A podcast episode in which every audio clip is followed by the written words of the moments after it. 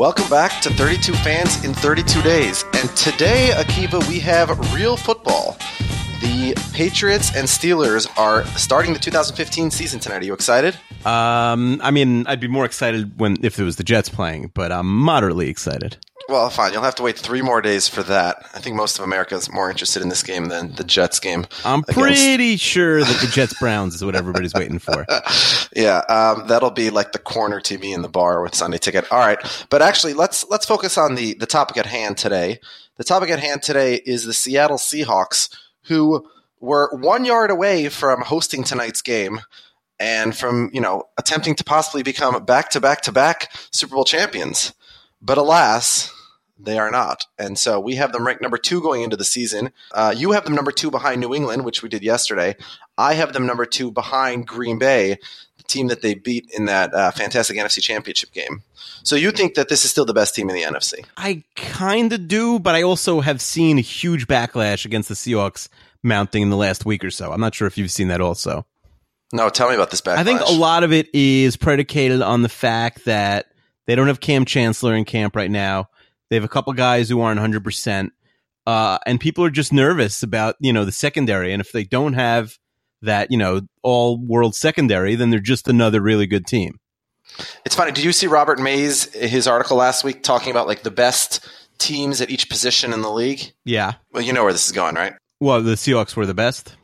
No, no. So he has said best secondary. So for each p- position, he oh, said he had Wood was last Minnesota. I think, as better than Seattle. yeah, right? it's not just that he had Minnesota better than Seattle, but he said Min- Seattle was the best in 2014, 2013, 2012. Like, I mean, Seattle's had an abs. Their their secondary has just been on another level, and um, you know they lost. Obviously, they lost Maxwell already, and as you said, now there's issues with Chancellor. Um, look, I would still rather have the Seattle secondary than, than the Viking secondary, and it's not close. But um, you know, he's he's trying to be a little provocative in that article. But the point is that yeah, if if they lose that position of strength, then sort of you know that's the trump card that they hold over every other team. Uh, but you know, we'll get into those particulars when we bring our guest on. Is there anything else going on exciting in your life, Akiva? No, I'm just super excited. This is the second to last one of these bad boys, and I'm super excited to almost be done. Yeah, um, our wives are as well. Although we haven't yet told them about the uh, the new uh, the new weekly podcast. Right, we're going to be doing the uh, the guess the lines. I think so. At least right. until Bill Simmons and cousin Sal come back. We I we have I will say I have really carefully avoided all line talk and all you know I have not seen one line uh, just in case we do the stupid podcast in the next. We have to do it soon because I got to make my picks against the spread for all my pools. Yeah, it's very difficult to avoid. Actually, Bill Simmons today made a uh, comment on, on Instagram and Twitter about himself and cousin Sal, how they how they guessed the lines together today, but without a podcast, of course. And I, I clicked the picture, not knowing what it was, and then as soon as I saw that it was an email between the two of them, I, I mean, I was looking on my phone, so it was very small, so I didn't see anything. Um, although I, I think You're saying think, you didn't look. well, I didn't look, but I think that our Steelers f- fan made reference to the line in in the, in the Week One game, didn't he? Or somebody did. I think we Although told that someone, line- but I, I we I think we shut them up fast enough that I have no idea. and the truth is that about. line that line whatever it was then would have changed by now because Tom Brady's playing in the game. So but you know, we'll get to that all in good time. Let's talk about the Seattle Seahawks and, and joining us today to talk about the Seahawks is your former roommate and a, a newly engaged man, Josh Grashin. Hi, guys. Uh, pleasure to be here. Josh, congratulations on your impending nuptials. Thank you very much. Josh, talk about what it's like to live with me first. Ah, former roommate. Yeah. that I don't think this is an R-rated podcast. Yeah, I guess Um, probably don't talk about it. Yeah, you Why? don't We, want, we've had we've had f bombs now in three. I know, but different this Oh, is this more is like way this is like e bombs. This This, is- is like embarrassing. yeah. bombs. It's really Keith would not we, want. we had a these few of those in things- the Giants podcast. Keith would Keith would not want these things broadcast. Yeah, the no, no, this could, you know, this is like forever. My kids could listen to this one day. I mean, hopefully they they wouldn't. That would be things would have gone pretty badly. Akiva, I, I think at the Baltimore Ravens podcast, I openly said that I would trade my family's lives for uh, John Harbaugh as my team's coach. So I'm, I'm hoping that our children never listen to this. Yeah. And if our kids That'll- are listening, it's like they real want one shred of like evidence that we ever existed. It's probably bad news. Yeah. Uh, Josh, uh, if, if your fiance was the coach of the Seattle Seahawks and she called a pass play to a receiver nobody's ever heard of, you know, in the slot on the penultimate play of the Super Bowl, are you still going through with the wedding? Well, I should have known that this would be the first, second, and third question that would be asked. Um, you know, I, I I've, I've gone through some dark days thinking about that play, and um, in all honesty, I don't think it was the pass call so much as it was the specific pass that was called. Um, I think, you know, you calling a you throwing a play in the middle leaves so much margin for error. If you throw a useless fade that is, you know, Never has a five percent chance Right, of being caught, um, but also like a zero percent chance of being intercepted, who cares? Like you wasted down. You still have two shots with Marshawn Lynch from the one, but yeah, you know, I don't know. I certainly have to question her judgment after a call like that. Yeah, and I actually strongly agree with you on that. It's not like oh, run it. They're also expecting a run. Although Yeah. with the Pats, maybe they weren't. You're right. It, it- it's not the pass that's a bad idea. It was the specific It play was the specific play. It was to a receiver. You know, they don't have any receivers pretty much who have been drafted. Um, Well, I mean, except, that's an know, unusual situation, do. right? I mean, you you have a team in the Super Bowl in such a like passing and no receiver good heavy league with no decent receivers. It was just such a bizarre game. You know, well, but it- they but they they won the Super Bowl the previous year with the same situation. Well, they had Yeah. Harvin. I mean, although he, you know, he was like half there. in the, They Super, got there in the- in the without Super him. Bowl, he returned a kick for a touchdown. That's Yeah, all yeah. he really Right. did. yeah, you know, I'll, I'll say that that single play, and I don't know if I'm jumping the gun, you know, single handedly led them to get Jimmy Graham in the offseason. Um, because as it as it stood last year, they had one guy who was capable of scoring from the one yard line, and he wasn't a receiver. It was Marshawn Lynch. So they didn't have a single person that they would normally feel comfortable to throw to. Um, and maybe that was part of their whole game theory that they would throw it to someone who, you know, they never expected it to happen. But I just think from from the call to the execution was just a disaster.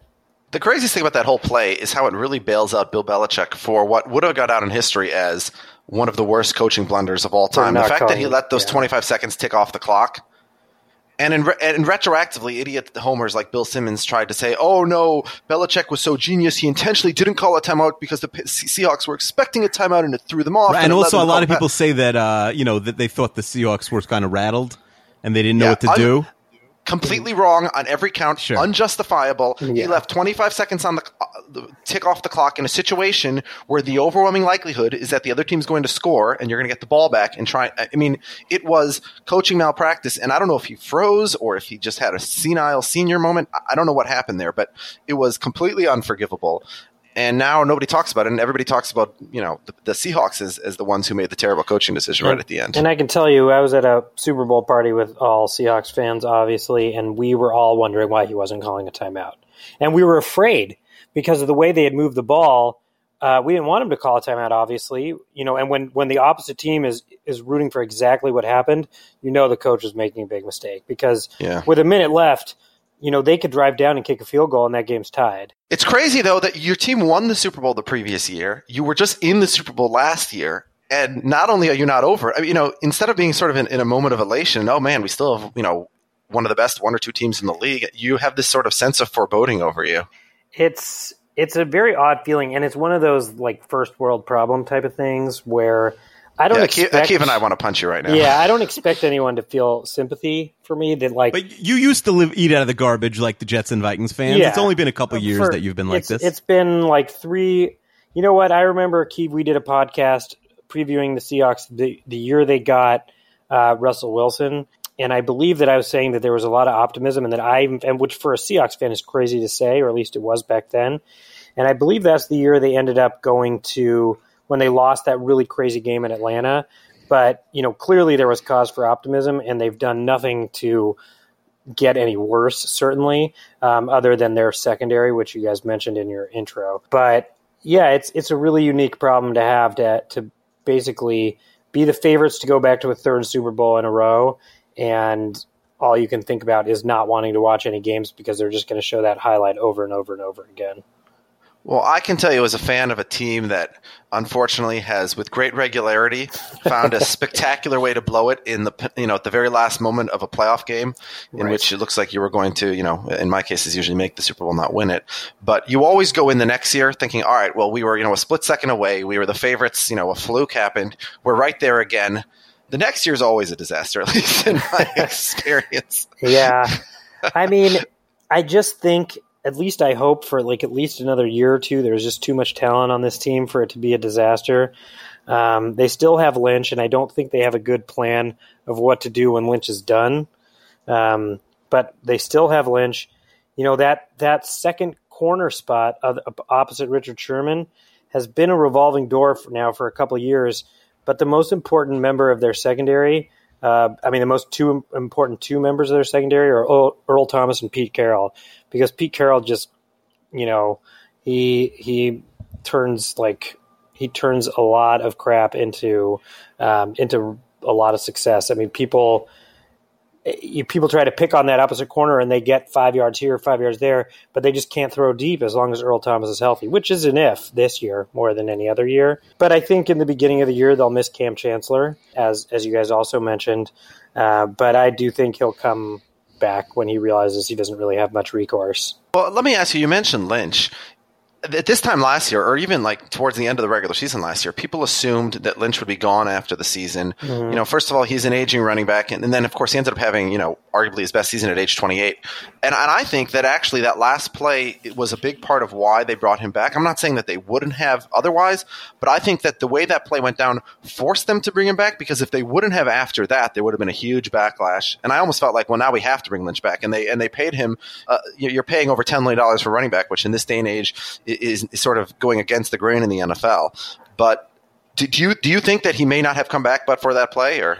Well, I think had they won the Super Bowl, there was a good chance that he wouldn't. I also, it's it's tricky. I mean, there were a lot, there was a lot of conspiracy theories that Pete Carroll didn't want Lynch, or the Seahawks in general didn't want Lynch to be the MVP of that game. Um, yeah, but do you buy all that bullshit? I mean, I, I don't buy it at all uh, because I think, frankly, you're you're you're winning, and ultimately you're probably giving it to the quarterback anyway. Uh, but I, I, don't buy it for a second. Um, I think that like Lynch is like a different kind of different kind of dude, um, and he like he kind of does what he wants to do, and and I don't think he's quite human the way like most people are. So I, I, don't have a big problem with him coming back for another year. I don't think it's not like he's fast anyway. Um, he's got to be one of the slowest successful running backs in the league. Um, so I don't think like him getting older. I mean, he's taken obviously a lot of hits, but he also scares the shit out of people as he's running at them, and they, he avoids a lot of those kind of big collisions in that in that regard. I also think that more so than maybe anyone but the Vikings, their offensive identity revolves around him. And I don't think they have a good plan B for what happens without him. Yeah, so you talk about plan B. You know, there's not much to say about Jimmy Graham, really. Uh, you know, but you look at the offense as a whole, and you have one of the top QBs in the league. You have, uh, you know, the universally considered second best tight end in the league. And Lynch, who's, uh-huh. you know, what is he, second, third, fourth, somewhere around there in terms of uh, running backs, you know, within the in the Peterson, Bell, Lacy, Charles camp. Um, mm-hmm. But then after that, uh, like you said, they've never really had a succession plan for Lynch, and they have Fred Jackson. I think is a short term band aid, maybe right, but he's thirty five. He's been he's been the oldest yeah. running back in the league for like five years now. And Christine Michael didn't work out, and Robert Turbin hasn't really showed anything. Christine Michael was a Lindsey Hunter All Star, by the way. That's right, very hot, uh, Christine Michael. Um, and she was she was better looking off the field apparently. and even though uh, you know Jimmy Graham is there, the receiving corps still to me on paper might be the worst in the league. Um, I think it is actually like just in terms of what they've accomplished and what to expect. So, is there at running back, at receiver, behind Graham at tight end? Is there anyone there that you think like, oh no, they're going to be like come the next guy this year? Like the defense always has someone step up, or no? So they are incredibly excited about their the wide receiver they took in the draft in the third round, Tyler Lockett. Um, he he has three touchdowns over sixty yards in the preseason, which you know I know is the preseason, but one was a kick return, one was a punt return, and one was like a catch. You know, he's in the Antonio Brown mold, meaning he's like a short, really, really fast guy who's a very precise route runner. Um, so they're they're really excited about him. But honestly, no, there's no one who's gonna emerge. I mean, honestly, their their biggest weakness was the red zone. Um, apart from the only people who could score with any regularity were Lynch, Wilson on like you know some sort of keeper, and that was it. So they needed someone who can win a jump ball, and I think that the play in the Super Bowl single handedly led them there. But no, I mean like their receiving corps, they're hoping that will be they'll be more open with someone like Graham taking some attention. But realistically, no one's going off for 1,200 yards and eight touchdowns. It's just not going to happen with this group. Um, and they're not really asked to do that. They don't throw enough to really need someone to do that, but it's it's not going to happen. I, I don't see it. I think Pete Carroll has a lot of swings and misses. Um, and and John Schneider, the GM, there are a lot of swing and misses on offense. Um, every running back they've drafted, I mean, you know, they got Fred Jackson. They got him as the as the backup because he's a great pass blocker. That's really the only reason. Their their backup Turbin is is hurt uh, for, with a high ankle sprain. They don't know when he's coming back. Um, they got him as insurance, especially, and then they felt okay trading um, Christine Michael. But the only person I expect to pop, I expect Graham to catch a lot of touchdowns, um, but not have many yards. And it might free up some of the guys, and, and Lockett's the big name to watch, I would say. But not Lockett, the one who uh, you know got the ball wrestled not, away from him in the Super correct. Bowl. Correct. There, there are two Locketts now on this. Oh, team. that's confusing. Yeah. And let me ask you about Chris Matthews. Speaking of pe- multiple people with the same name, he's he's really big. He had 100 yards in the Super Bowl. Is he like a, a big piece of this offense going forward, or was that just sort of a fluke in that game? He he almost got cut. Um, so I guess not. I'm pretty sure he didn't have a catch in the regular season last year. Um, I think part of that was part of the Super Bowl plan was they knew he'd be ignored. Um, is my guess because they he he was very nearly cut. The Patriots tried that with uh, Chad Johnson, Ocho Cinco against the Giants, but uh, he couldn't catch. Let me ask right. you. So let me ask you a question. Uh, this is a stat I came up with myself uh, just before we started the podcast. So Max Unger, who they traded, only played six games last year, and I was sort of interested to see the impact he had. So, and again, it's small sample size. You know, we're com- talking about six games that he played versus ten that he didn't. But in the six games he played, they averaged 28 points a game versus 22 in the games he didn't. And in the six games he played, the Seahawks rushed for over 200 yards a game, uh, versus in the 10 games he didn't, they only rushed for 154 yards a game. Now, I say only. 154 still would have led the league. The Seahawks were first in the league at 173 overall, which is absurd. Nobody else is at 150. So, you know, even in the 10 games he missed, they still had the best rushing attack in the league. But obviously, you know, it was was a third better, rushing over 200 yards a game when he played. So is the interior of that offensive line going to struggle with Unger's absence and, and possibly the, the running game as well a little bit? Oh, I mean, I think the pass protection in the first few weeks and maybe the whole year is going to be a disaster. And it, and it pretty much was last year. Um, you know, a little trade secret for those who didn't watch Seahawks games every week like I did. I mean, Wilson's running for his life half the time, and he just happens to be very escapable. Like he's very short, and he you know he's he's got a really good instinct for where to go, um, and never gets hit very hard. So he, you know, he is very uniquely suited to survive that kind of offensive line. But truth be told, um, yeah, there's going to be big problems. Um, I think because they they have kind of the zone blocking scheme, the running game always is, you know, is always going to have some success, and they do it almost almost willing to sacrifice some of the pass protection. I think they get different kind of offensive linemen to to fit that scheme who aren't necessarily great pass protectors. But I mean, they're fragile. Their best offensive lineman is is you know Russell Okung, their left tackle, and you know he's banged up all the time. So if he goes down, like they're they're running for their lives a lot, and I think the only reason they survive is because of Wilson um, and his escapability, and because they're not they're willing to have Lynch run three yards and then carry guys for three more yards on most plays. Let, let me ask you one question about Wilson. Uh, you know, first of all, I think he's a little underrated by by people like Akiva in our quarterback rankings, who sort of look at traditional quarterback stats and they don't look at the value he adds. You know, running the football and you know keeping you know escaping pressure he's he's very dynamic on the field. My question is off the field. He seems like such an unlikable robot you know, and this is and this is even before he's peddling, you know, anti-scientific crap about drinking his branded water to avoid, you know, CTE. But as a Seahawks fan, you know, Lynch is such a great character, and then obviously the defense is stocked with them. And and but Wilson's going to be the guy our team is built around for the next dozen years. So is, is you know, is he sort of a like? How do you feel about him? I guess as a Seahawks fan, it's it's painful to root for him off the field. it's painful. Me and my friends talk about it all the time. He just seems like even two years ago, before he went full you know full crazy. Um, he he just seemed like a robot who never said the wrong thing, and just seemed like he was built to be like a corporate spokesman. And now he's just gone off the rails with his hoe. First of all, do you really want a quarterback who's not getting laid? Well, I was about to say, you know, I don't I, I think he's uh, he's he's sending you a message, Josh. You know, if he can wait till the wedding for Ciara, I think uh, you know you might be engaged. But well, I do have some insider information that, that it's bullshit. um, yeah, so do he- I. You know what the insider information is called? I have a penis and Yeah, I've seen Ciara. right. Well, that too. But um, I have a friend who knows people inside the locker room, and he called the Percy Harvin trade before it happened, Oh. which is the only reason I give any validity because no one was talking about it. Like it came out of the blue, and he basically said that like last year, Wilson was banging different girls like every week. So maybe he's changed his. Maybe he's changed his tune a little bit since last Allegedly. year. Wait, I, I also Yeah. there is some weird. Isn't Wilson divorced also? yeah. he had that. He had that first one. And that's a weird and story. one also, knows. I think. No one knows the reason why. There were rumors and now about she's Golden like Tate. dating another guy on the team, or she's friends. I don't know. There's a weird story there. Oh, you know what? I don't know that. or Golden Tate, maybe. I don't know. Well, I there don't were know, like, rumors there's that- Gold, yeah. Golden that, Tate like- still sleeps with other people's wives. That's that's a, a that's a rumor and has not yet been verified. I would say. Well, this podcast is all Not yet. Schefter's working on it. Yeah, no, not Schefter. Gratian's inside guy.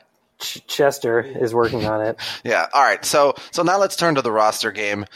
Seven Uh, what do you know about Brandon Mebane? pulled his hamstring last year. Halfway through the year, the run defense suffered for a few games because of it. Um, he had, it was he was out the rest of the year. He's basically their biggest defensive line like run stopper. He's also I think the oldest tenured Seahawk maybe at this point behind. Well, this is ninth punter. year, so if he's been on the team the whole year, Yeah, he. Uh, I think he's always unless been on has the Jon Ryan been on the team the whole. The, So that's what I just said. It could be other because that's his tenth year, Jon Ryan, and it's uh, Yeah. it's not a very old team. It's sort of like a middle aged team, if that makes sense. Because Tarvaris Jackson is the only other player who has double digits uh, seasons, and then Right. there's Lynch and Tarvaris Oddly, Jackson's Fred- been in the NFL for ten plus seasons. He's been cashing those checks, man. That's crazy. Yeah. We, Uh, we talk about like how backup QB Well, is such a great Chester, job. I, you have obviously history with um, with Tarvaris Jackson, but you'd have to agree that he's in like the top half of backups, wouldn't you say? Well, yeah. I mean, he's a pass. He could look when you look at some you of the guys are toast situa- if Wilson goes down. Let's not talk Uh, talk I mean, yourself into Hundred percent. Okay, yeah, but but I'd rather have Tarvaris Jackson than like the shit shows in Cleveland or Buffalo Yeah, or Houston. exactly. Yeah, he's you know you don't want him in the playoffs, but yeah, he could he could Yeah. win you a game or two. He could not lose you some games. Yeah, you know, you, we're talking about long tenured Seahawks, and, and one of the things I think that annoys people about the Seahawks, but this is really what happens to any team. I mean, the Red Sox with their pink hats were, the, were example one A of this, is that you have all the bandwagon fans jump on, and now like the whole you know Northwest Pacific region of the country is obsessed with this team, even though you know ninety percent of them probably have no idea who Chris Warren was. So you know, talk about that as a long suffering Seahawks fan. H- have you noticed that that all of a sudden everybody in the region pretends that they're a diehard fan, even though The pink hats. yeah. You mean like my mom, for instance, and not- all of her friends? Yeah. Do not defame Debbie Gratian. Uh, you know, there there might be another one soon. But, But Chester, what's your opinion on marrying someone who has the same name as your mom? Uh, it's risky. It's risky. It's risky, right? It's a little Yeah. weird. Okay, keep going. right, well, I guess I'll call it off. if Yeah, that's call what it says so. Just call her something Um, else. You don't have to call off the whole thing. Come on. yeah so um it's annoying as as anything else like that. I mean like whenever you like a movie before anyone else it's really annoying when it becomes really popular. And all like seeing all the moms in shul like wearing jerseys outside of you know is is like absurd. Uh, my mom, you know, at least had to watch games just by osmosis growing up because she had four boys. That being said, what I will say is going home during football season there is a palpable energy to Seattle that like I don't really remember being there growing up because you know it, there were a couple years where the Mariners were good and the city was just a fun place to be. So while each person individually is really annoying, it does kind of add a cumulatively fun effect. If that makes sense. No, I sense. agree with you. Actually, one downside of living in New York is because there's so many teams and you know there's split allegiances. You don't have that feeling. Anytime I go back to Minnesota during the fall, like for Thanksgiving, for example, mm-hmm. it's and the Vikings obviously haven't been anywhere close to what Seattle's been the last few years. But you're still the entire city's in purple, and you see flags on cars and in the airport, and yeah, there is something exciting about that. Um, and Right. especially, I guess you know you live in New York as well now, and so when you get you get to go back once in a while, and, and you, it, so that part is fun. Look, the fact they call themselves the Twelves is annoying as all hell. yeah. I mean, totally. Uh, Like, listen, I think the Seahawks lead the league in people that you would hate if they weren't on your team. You Yeah. know what I mean? Like hating Richard Sherman is super easy. Yeah. Um, hating Doug Baldwin is super Yeah. easy. Even Pete Carroll. Even Pete Carroll's like a Yeah, 9/11 Carroll- truther weirdo. Yeah, Pete Yeah. Carroll is like a crazy person. He just happens to really know how to coach defense and motivate players. Um, Also, the, the so- Seahawks fans, like the 2005 Super Bowl was one of the most boring Super Bowls I've ever seen. It was like an Yeah. unwatchable, boring game. The Steelers won. The game was never really in doubt. And until the Seahawks finally won the Super Bowl, you know, eight years later, you never heard the end of Seattle fans complaining about the refereeing in that game and how, you know, they were cheated and screwed. Like, there's been Oh, so Josh many will teams. still give you a half hour on that. Eh, sorry, there are Oh, so yeah. many teams who've had worse luck in you the want to do a podcast about 2005 cheating in Super Bowl? We could we could do a whole series. Yeah, like we could make this serial. Ugh. Um, yeah, but you know, let's. Um, I think we took the roster game off the rail, so let's bring it back. Give us another number, Oh, one to yeah. Hundred. Well, how did I do on the first one? I got to say pretty well. Yeah, right? yeah. As long as you know who the guy is, you're basically passing the test. Oh, all right. Chester got the uh, backup long snapper on his first guess. Yeah, well, yeah, and I made fun of him, and now he's the starting long snapper. Then you gave me some quarterback I never heard of. Now they cut their third stringer, and he's the oh, new you third got to know every quarterback on your roster. I don't give you well, any. but at the, at the uh, time, he was an undrafted rookie out of Old Dominion who was just. in there's only like four QBs on your team. You got to know all four. Well, now he's one of the three on the on the permanent roster, so I really screwed that one also. All right, one more number, Josh. Uh, I'll say three. Uh, who's Jordan Hill? He is a defensive lineman as well, right? Mm-hmm. Not a starter, right?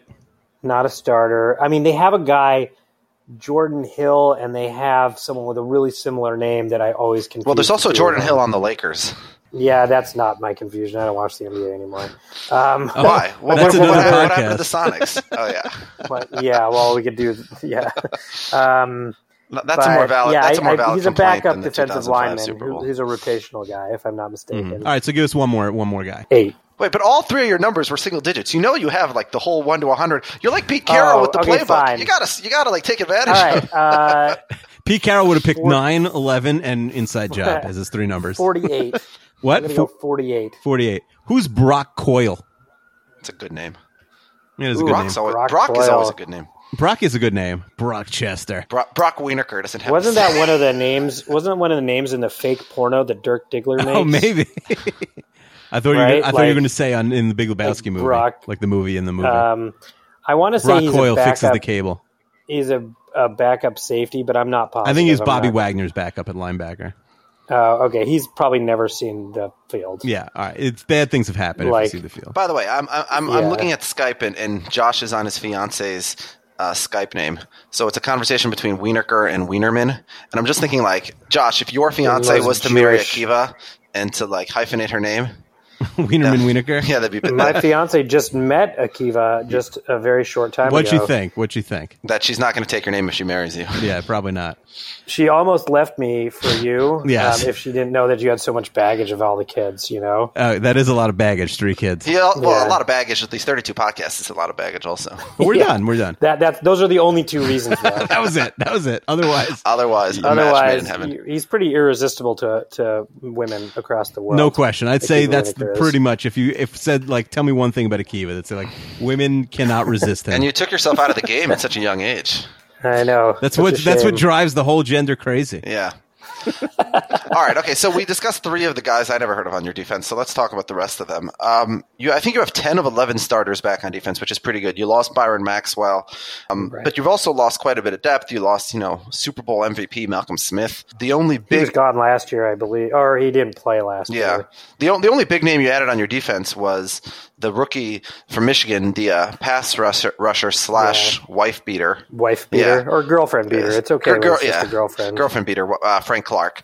So, you know, talk to us a little bit about this defense because, you know, this defense has really been, you know, the best in the league for the last few years and really is sort of drives how far this team is going to go. I think that the two most important players and have been um, now for a couple years in a row. Everyone would want to say Sherman, but it's really not Sherman. It's much more Michael Bennett and Earl Thomas. Michael Bennett, like, kind of single handedly is like a, a line crusher. He just like takes up two defenders on every play. He can rush the edge. He can go up the middle. He he's just a huge disruptor. And you know, Frank Clark you know, the very early returns are that that he's a very similar player to Michael Bennett. Um, that he's a monster who can't really be blocked on the edge. You can go up the middle. He's not going to maybe post double digit sacks, but he's going to take up just a ton of space. But ultimately, like everything is kind of revolves around Earl Thomas. Um, they can't. They don't have much of a chance to to do their scheme without him because, truthfully, he can play in the middle of the field. It lets you know Kam Chancellor uh, whenever he comes back uh, to just kind of roam up ahead and just beat the shit out of anyone who tries to come over the middle eh, or up the middle, and um, it lets Sherman stay one on one and like press coverage because no one ever throws deep on them. The only guys I can remember last year, I remember, believe it or not, Kirk Cousins threw deep on them when like Sherman fell down. Yeah, and and Andrew Luck did it two years ago, um, and Andrew Luck is pretty awesome. So like, there are very few people who even take deep shots against them. Um, people just dink and dunk on them all day, and it's really because they don't have time to throw, even when they don't get a lot of sacks. And it's because they won't throw deep against Thomas because they just can't. They just don't think they can ever. So, uh, as a Jets fan, I'm, I'm certainly familiar with the idea of having one like super shutdown corner in in uh, Revis, and then the because you have this corner that no one wants to go near, and you know maybe they'll test it. Every quarterback comes in like, oh, this guy's not so good, and they test it once, and like it's almost intercepted. And like, oh, I'm never going there the rest of the game. Um, right. So the same thing with Sherman. The problem is it puts so much emphasis on the other side of the field with, you know, so now it's Cary Williams and whoever the nickelback is, and they're going to get thrown out way more than the average, you know, starting cornerback will. Uh, and if, you know, you're familiar with the, uh, the Victor Cruz 99 yard touchdown against Antonio Cromartie and Kyle Wilson from a few years ago. Like, by the way, Victor Cruz was at the U.S. Open with me last night. Oh, very nice. He got a hearty you cheer. Pro- they showed A Rod next. Not the same reaction. Who had better seats? You or Victor Cruz? Anyway, so like what you know do you like i mean from what you know and from what you the little you've seen of Cary Williams and who's the nickelback jeremy lane uh, yeah well he's he's not coming back for a little bit he he just i think he tore his everything uh, in the super bowl he like broke his arm and right. tore something in his knee so who's taking his who's play. in his stead right now um, they have a lot. They're trying to go with a lot of different like rookies and free. Like they're they're that's their biggest um, trouble spot, honestly. Um, not that Lane was great last year, but he was certainly better than whoever they're going to put out there to start. They like this rookie Tye Smith, um, who they're probably going to put at nickel a lot. Um, but until Lane comes back, they're hoping Cary Williams can be an approximation of Byron Maxwell, who truthfully only got as he had like people paid the Seahawks tax for him because he's not that good. Um, like he's fine, but he, you know, you look in some ways you look a lot better and I guess a lot worse when you're on a team um, that is targeting you all the time because you get more picks, you get more pass defenses, um, things like that. But you know that that's going to be their their biggest struggle. And with Kam Chancellor out, I think it's a a bigger issue than you know anyone any Seahawks fan really wants to think about. In terms of the linebackers, like, do you see anybody, or really the rest of the defense as a whole? Like, is there anyone you see like taking one more step? I mean, some of these guys are, you know, like starting to be at the outskirts of their prime. Like, is is there anyone you see like really stepping up and becoming like, uh, you know, the next Sherman or Earl Thomas? Um, I think the best bet is someone like KJ Wright, uh, who, you know, he's one of their linebackers, and he is he's a really rangy, good player. He, he defends other tight ends pretty well. Um, but I mean, honestly, they still have room. I think that Frank Clark stands to be one of the biggest, um, one of the biggest like surprises of the year, and like would not be surprised to see him win Defensive Rookie of the Year. Um, and Bobby Wagner, I think he's only you know he's only been in the league two years, um, or was it's either two or three years, and he was an All Pro last year, and he missed a few games. So, you know, him being in there for the whole season, hopefully, um, makes it like I think you know the same stat that you had with Max Unger. There's a similar stat with the defense. Like I think he basically missed two or three games in the middle of last year when the defense kind of took a big nosedive, and then when he came back, that's when they went on their um, six game run to end the season. All right, so now let's t- take a look at the schedule this upcoming year. You guys have a brutal schedule, which is you know, not only the reward for being a first place team, but also uh, this year the NFC West faces probably the two toughest divisions in the AFC North and the NFC North. So I think you have 10 playoff teams on the schedule. Uh, week one, you start on the road at St. Louis. Not a playoff team, but an improving team. No, that, truthfully, that's they they struggle in St. Louis every year. They've lost two out of the last three, um, and the only one they won was against Kellen Clemens. They lost there last year um, there was a lot of trickery involved to to do it. Um, like they threw everything they could at the Seahawks, but they struggle against them at home too. There's something about the Rams uh, that you know I would not be surprised at all to see them lose. Yeah, and actually, our Rams fan had a had a win predicted there for the Rams as well. So you start zero and one, and then it gets tougher. Then you go Sunday Night Football Yeah. at Green Bay. Well, I would say that you know it's obviously unlikely. The Seahawks do definitely bring it in prime time. Kind of to me depends if Randall Cobb is back. I mean, I think the early indications were that he'd probably be fine, but if he's out, um, I'd say it's anyone's game because Seahawks are pretty good at neutralizing um, any team's running back. So even, I mean, they've had they've played Aaron Rodgers twice in Seattle, and they have or three times in Seattle, and they have really kept him in check. But they're a different team in Seattle, so you know I'd probably have to give the edge, obviously, to Green Bay playing at home, but wouldn't be shocked to see them pull it off. All right, but for the purposes of, of calling a win or a loss I'll right have now. to say a loss. I wouldn't be shocked to see zero and two. Okay, so you start 0 2, then you come home, gets a little bit easier. You're facing the Bears. Yeah, that's easy. Yeah, then the next week, Monday Night Football at home against the Lions. Yeah, for sure. All right, 2 and 2. Then on the road again, another tough game at Cincinnati. I think that's the kind of team that they really can can control. I think they, you know, can can force a few turnovers against someone like Dalton.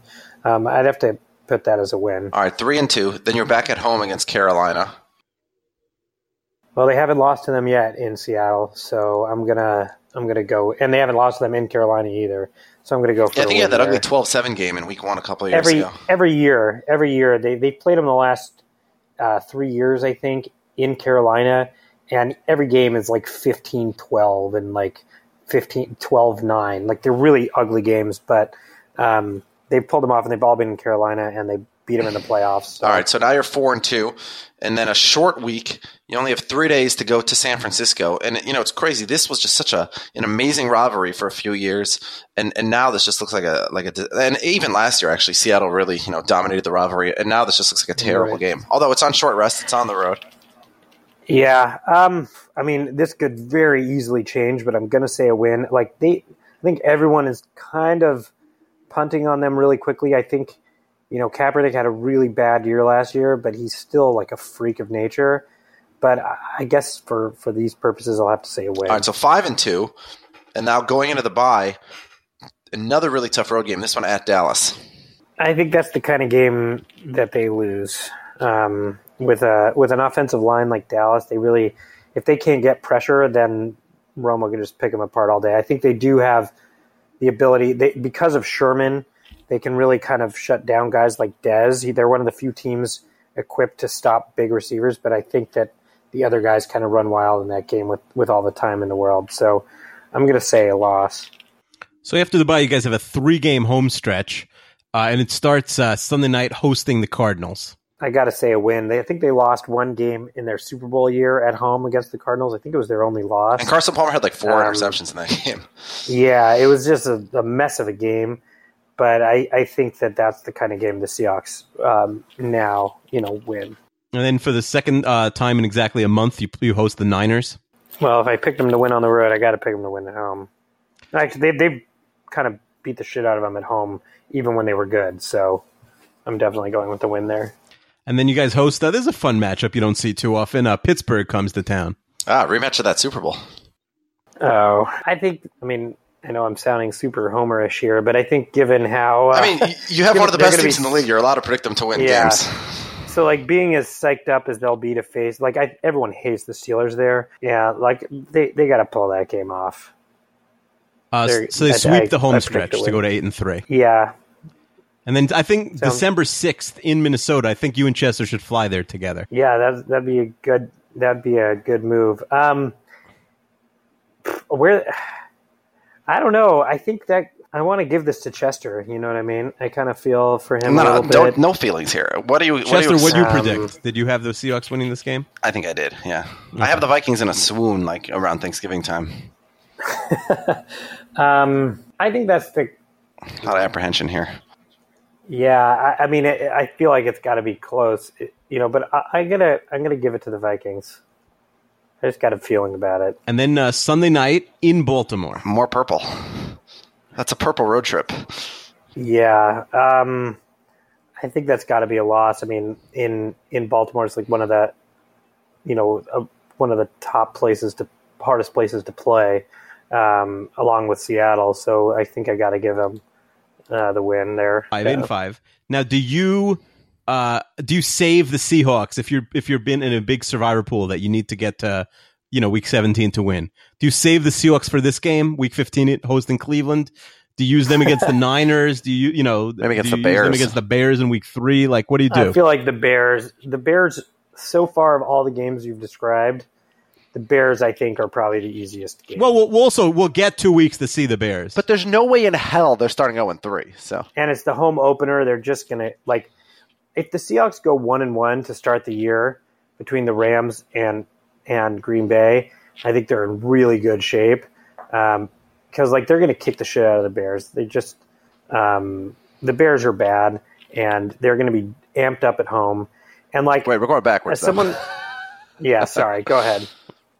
All right, so, so, eight, so eight that and five. Browns game's a win, right? Browns games are win. And then hosting the the Rams. hosting the Rams. I mean, all those games are close, but they they've also won all the home games over the last you know three or four years. Oh, so you'll be ten and five going to this last game in Arizona. Give me the other three teams in your division's records at that point. not, not just their Um, final record, but their record in week 16, please. Go. Yes. Right. Um, Arizona is going to be something like nine and six. So wait, if they win this game, does that mean they could win the division? Yeah, you're predicting this game to be for the division. If you're 10 and 5, or I mean, maybe you already have a tiebreaker. I don't know. yeah, St. Louis and San Francisco will both be irrelevant at that point. So, you know, I think they'll both, you know, end up somewhere around six and two, seven and nine at best. I think that Arizona like has potential. It, it, it you know what? They are such a their team is so dependent on Carson Palmer staying healthy because they just have a shit sandwich after that. Um, they really just have no one that can that can fill the void. And even with him, they're not great, but they're good enough to beat all the bad teams that they should. So I think there's a chance that it's for the division. I mean, I think I'm being kind of pessimistic about the Seahawks schedule, and I haven't really looked at Arizona's schedule, but I'm being somewhat optimistic about theirs. But yeah, I think it's possible that we go into that and that game is actually important, at least for seeding or something. And are you going to win or lose? You know, they've won the last couple of years, um, even you know at full strength when Arizona was at full strength. I think they got to pull it off. I think they've gotten used to playing there, where they they used to have trouble there, and then I think the last two or three years they've they've won pretty easily down there. So I would expect that. All right, so that, that To, puts you at um, 11 to and continue. 5, oh, atop the division, but probably behind at least Green Bay for the one seed who beat you. And then, I don't know, possibly Dallas, who's also beaten you. I don't know if, if they'll, they'll be 11 and 5 or better, in which case they'd have the tiebreaker, or or if you see Philly coming ahead in that division. But so you're expecting the Seahawks to slot in like a two or a three seed, something like that? Yeah, um, I think that's like the more realistic expectation. You know, a lot could change. Honestly, I think Cam coming back uh, helps them more than his like any stat or anything like that could possibly dictate. And you know, I'm pretty new school when it comes to um, when it comes to baseball, but I'm pretty old school when it comes to football. Um, and would would ex- like I think he makes a bigger impact. And I think like one of the one or two of those losses that I kind of predicted to happen um, might change around with with someone good. What's the expectation for the season? Like, do you need to win the Super Bowl to say the season wasn't a failure? I think they have to get to the championship game at least for it to be. I mean, it's hard for any real fan to say that anything less than winning the Super Bowl, especially when you have the chance. Meaning, like, I would consider when they lost to Atlanta a few years ago, like, that was a successful season because that's when they really started to gel. But now, like given their current roster structure, they don't they don't have a huge window. Um, they're paying a handful of guys so much money that it's very hard to keep doing this year after year. So I do kind of suspect that if they don't make it to at least the championship game, they're like it's not really a successful season for them. All right. So, you know, it's interesting Akiva that, um, you know, I've sort of run my predictions versus our guests, and for every team ranked 6 through 32, our guest has a uh, higher prediction for their team than I do, which I sort of indicates the homerism. But for these teams in the top five, I think I'm actually higher on them than, than their fans. I don't know. Maybe it's when you're when you're a fan of a team that that's that's that is that good consistently. Maybe you you know sober up a little bit and you sort of have higher expectations. Uh, we a- would have no idea. I don't Yeah, know. it's a little surprising to me. I think I think it's like trying to temper your excitement a little bit because part of me knows how difficult it is for a team to get back to three straight Super Bowls, and to expect that is like a little crazy. Even if they probably do still have the most talented team in the league, like you know, I think the Patriots got significantly worse. Um, I think that Green Bay got significantly worse by losing their best, their second best offensive player. The Seahawks didn't get significantly worse. They got a little bit worse, but like it's very hard to not. And and they might have gotten a little bit, you know, they might have gotten a little bit worse on defense, but they might have gotten like a decent amount better on offense. So like for me, it's kind of about setting expectations because I do have high hopes for them. Um, but I think anything less than the Super Bowl is kind of a bust for them at this point. So uh, we were about to wrap up this podcast and turn to uh, get ready for recording our number one episode, which will be tomorrow, which will be the Green Bay Packers. But I noticed on Skype my uh, Seattle local man on the scene, Ari Gleicher, just signed on. Ari, are you there? I'm here. Can you hear me? Yeah, so we are talking to Josh Grashin about the Seattle Seahawks, and we, we're just wrapping up our episode. Uh, but tell us what it's like to be in Seattle and not a Seahawks fan. It's been kind of nuts. Like it's, I mean, we got here when Russell Wilson got here, so watching this whole sort of Seahawks rush come on, it came on really fast. So it's been, well, I've liked it. I thought it's, it's been a lot of fun being here while the Seahawks have been good. Like I, I wish I was like more a part of it. Like I'm, I'm sort of tangential to it, but it's fun that they're winning. Like everyone's super into it, you know? All right, Josh was looking at that that Seahawks schedule. The game that he is most confident about, the easiest game on the schedule this year is Week Three, the home opener against the Bears. Yeah, that's that's fair. Well, let, us say the God, Bears. Cutler's gonna get killed in that game. Well, let's say Cutler pulls. Let's say Cutler pulls off a miracle and wins. Um, you know, do you throw on your Bears jersey and run through the streets like a crazy naked man, or Well, I I think I'd probably not do that if we were one and two after that happened. like, what am I gonna do? I mean, I don't know. I wouldn't like rub it in. I'd just be really elated that they won a game in Seattle. Like that's. I'm not really concerned of what I'll do when that doesn't happen. So there you have it. Josh Grashin, confident that the Seattle Seahawks will uh, win another division and be back in the playoffs, and there's no reason to think that they won't. And that means that Akiva, we have slogged through 31 teams. We have just one left. Waiting all week for the Green Bay Packers. Yeah, the Green Bay Can I Packers. say one thing? Go ahead. You, you put the Seahawks too high. I think their secondary is in more trouble than anyone thinks. Who's better than Seattle besides Green Bay? New England? The Pats are definitely better. What about New Philly? England lost their entire secondary though. Their their entire like what got them to the Yeah, Super Bowl. they lost like, three guys from they their got Brady, but they lost Darrelle Revis. They lost their best player. You're right, but the Pats. What about Philly, Gleicher? Is Philly better? No, come on, get Is. Dallas I better? guess, I guess the Seahawks would be three, so I don't Is think Dallas you really better? way too high. Is yeah, oh, Minnesota oh, better? Dallas, Dallas is better. What? Wait, you really think so? I don't know why everyone thinks Dallas defense is, is good enough Yeah, to compete. Dallas I feel like they pulled Their a miracle offense is last year. Dallas. Their offense is awesome, like their best offensive line in the league, maybe the best receiver in the league. But like, I don't think they have the defense to stay with someone consistently in the playoffs. I don't think they. But I mean, they're they're good. They could certainly. Is Indianapolis get, better like, than Seattle, far. Gleicher? No, you know what? Now that I'm thinking about it, I think the Seahawks have been so good the last two years that this year they're much worse than they've been, and they're still probably two or three. right. Really, what it is, they're much worse than they were last year. That's what I mean. But I guess no one else is really at that level. All right, so everyone enjoy football tonight. It will be the Pats and the Steelers, two very hateable franchises, I think. Yeah, totally hateable. I'm rooting for a tie. Rooting for an explosion.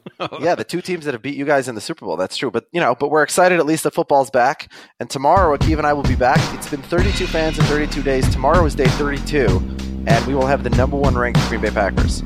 So we'll see you tomorrow. Have a good night and enjoy Great. football. Good night. Thanks, guys. Thanks for joining us.